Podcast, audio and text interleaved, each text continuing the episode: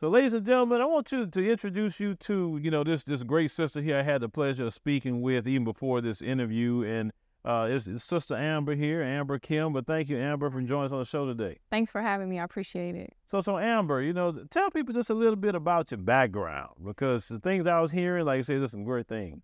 Um, so I am actually from Chicago, born and raised on the South Side. I've lived in a bunch of underserved communities. I attended St. Sabina Academy and Grammar School, which is a well-known um, Catholic grammar school, and I attended CVS um, High School, which I got my cosmetology license. It was a vocational high school, so I got my cosmetology license there as well which is where I also have met met Mr. Muhammad, where he mentored me. Um, after completing my high school and cosmetology license, I then went away to school and then for a little while, and then came back and started my non for profit um, organization, which is called Sisters of Substance. And we empower, lead, and inspire young women in underserved communities. And we also do um, a lot of give backs, community engagement, civil engagements, things like that.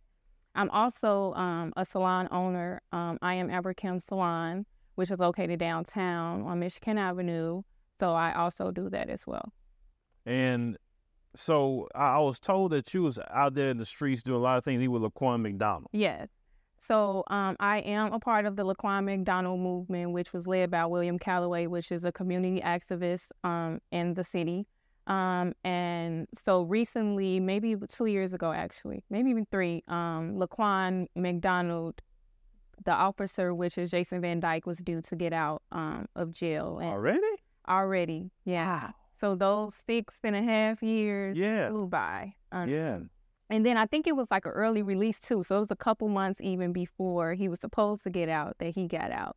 And of course, us community organizers weren't pleased with that. So we protested against the release of Jason Van Dyke, which led to us protesting downtown at the federal building mm. where we were arrested for protesting. So y- y'all arrested? Yes. So we are we are named the Laquan Nine. It was nine of us that was protested and arrested on that day. Oh wow! So so did he did he still stay in the city? That he left.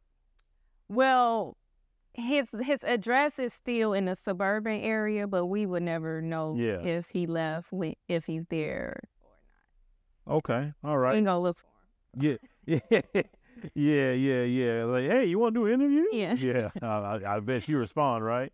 So, so you, you you got into you know eh, by doing hair as you always done hair growing up, or how did how did that how did that? So actually, all I've always done hair. I've been doing hair since I was like eight years old. Um, okay. My mom is a good braider actually, and mm-hmm. so she had my little brother when I was eight, and so he had like this little fro on his head, so I would use him as my practice. Okay. And so I've been doing hair ever since. And then, of course, I, my aunts used to let me do their hair when I was around 13, 14. But that was just like braids and things.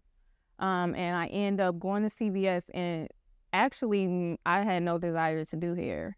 Um, it was just something that I knew that I could do. So it was kind of like, I'm going to take cosmetology because I could pass that easy. Mm-hmm. And I just end up loving it. And building a career of it. I've done um, the Vice President of the United States, Kamala Harris hair. Oh wow! I've done um, Chance the Rapper's wife's hair. I've done Chicago Cubs wife's hair. I've done Chicago Fashion Week. So I like the bigger aspect of it. So. Okay, so so basically, what you're saying is you're a celebrity stylist. Yes, I am a celebrity stylist. Okay. Yeah. All right. Well, shoot, I never interviewed. I never interviewed celebrity stylists. So I didn't know who I was talking to. Yeah, you're talking to one. I uh, talking to a celebrity stylist. Yeah. Okay. So so so you you do braids and everything at your I, shop? Yep. I do everything at my shop. I do braids. I do silk presses. I do locks.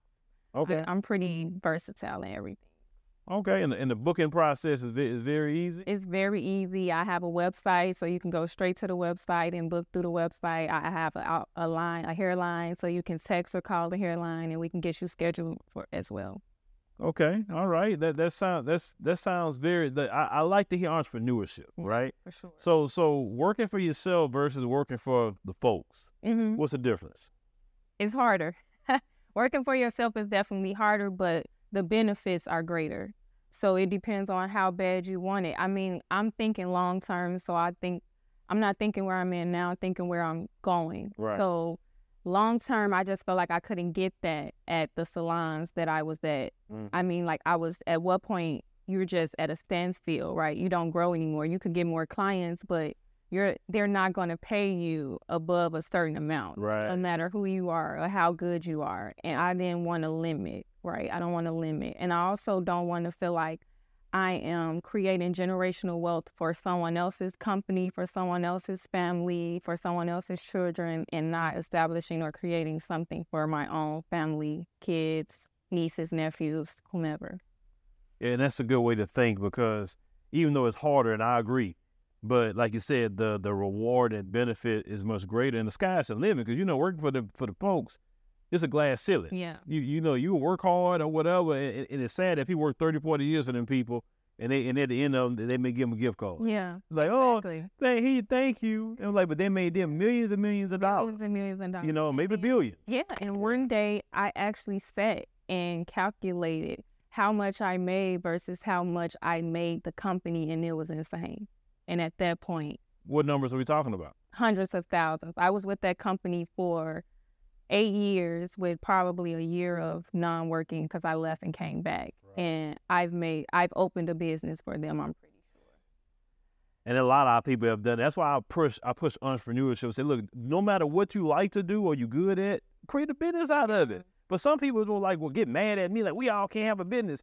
Yes, you can, or if not, that help somebody create Get with someone so so they can create get employees and they can hire you. You know what I'm saying? So so what about the young the, the, the little younger women? Are you mentoring them in the in yeah, the hair game? So I'm actually trying to come up now with a class.